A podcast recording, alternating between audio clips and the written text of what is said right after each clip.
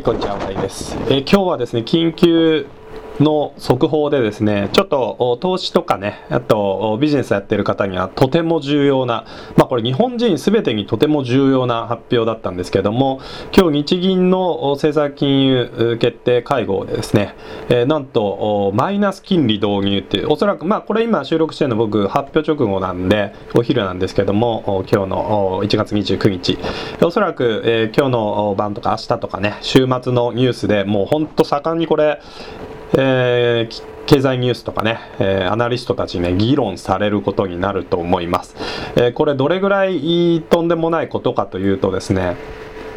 まあこれ初なんですね。このマイナス金利。金利って普通、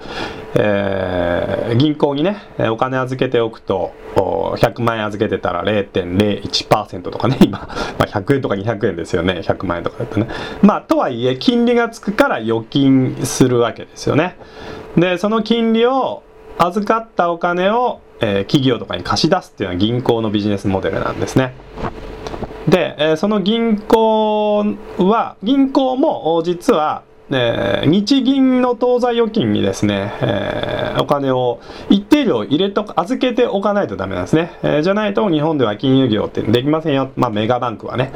ということで、えー、日銀に一定量お金を預けとかないといけないと。ところがその金融機関まで日銀にお金いっぱい預けておけばよかったんですけど日銀がなんとですねうちにお金預けておくと0.1%のマイナス金利にしますよと。マイナス金利ってことは、例えばね、1億預けてて0.1%のマイナス金利ということは、預けておくとですね、100億ずつ減っていくと。ね、えー、っと、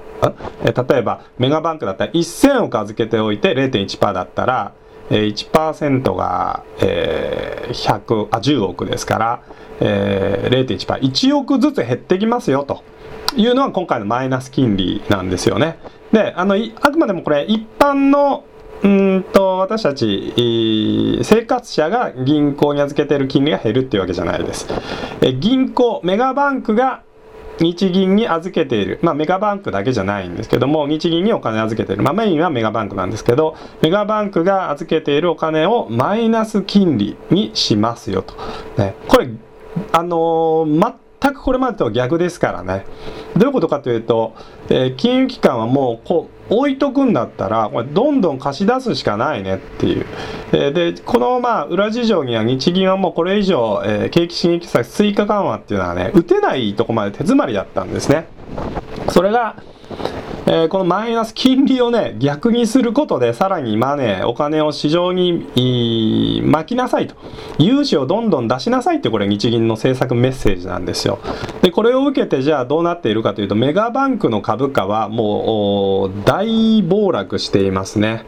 えー、まあこれあの落ち着き具合とともにまた変わってくると思いますけど、えー、メガバンクっていうのはこれまで本当あのね、えー、預金者に預ける金利は低くて、えー、企業にはそれより高い、えー、貸し出して稼ぐってモデルだったんですけど、マイナス金利入れられちゃうとですね、単純に日銀の収益圧迫す、あメガバンクの収益圧迫するんで、マイナス評価なんですけど、その一方でですね、えー、急騰している分野が出てきています。当然ですけども、銀行は日銀にお金入れとくよりもどんどん貸し出さないと収益が悪くなるわけですから、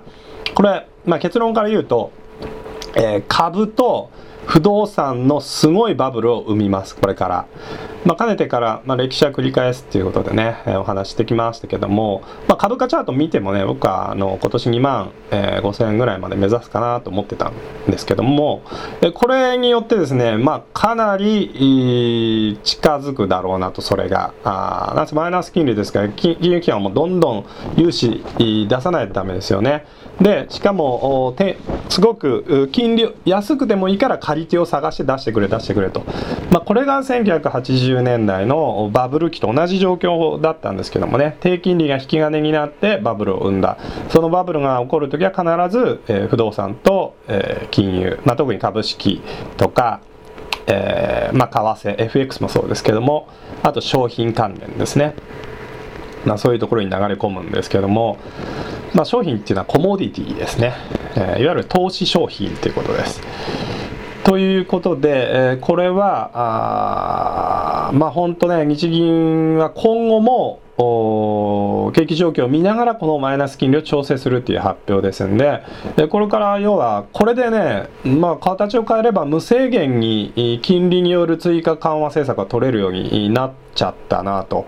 これはねあのー、渡ってはいけないところを渡り始めちゃってるんですね。これ分かる人は分かると思いますけどもものすごいインフレを生む可能性が出てきていますし、えー、為替がこれでめちゃくちゃになってくる可能性もあります。まあただあ恩恵を受けるのはやっぱ投資家でありね、えー、で不動産のオーナーはこれ逆に働く可能性があります。物件がどんどんどんどん立つっていうことはですね需給バラスがもっと壊れるわけなんでこれやっぱ不動産に投資する側ですね、えー、不動産オーナーになるのはちょっときついと思いますねこれはね。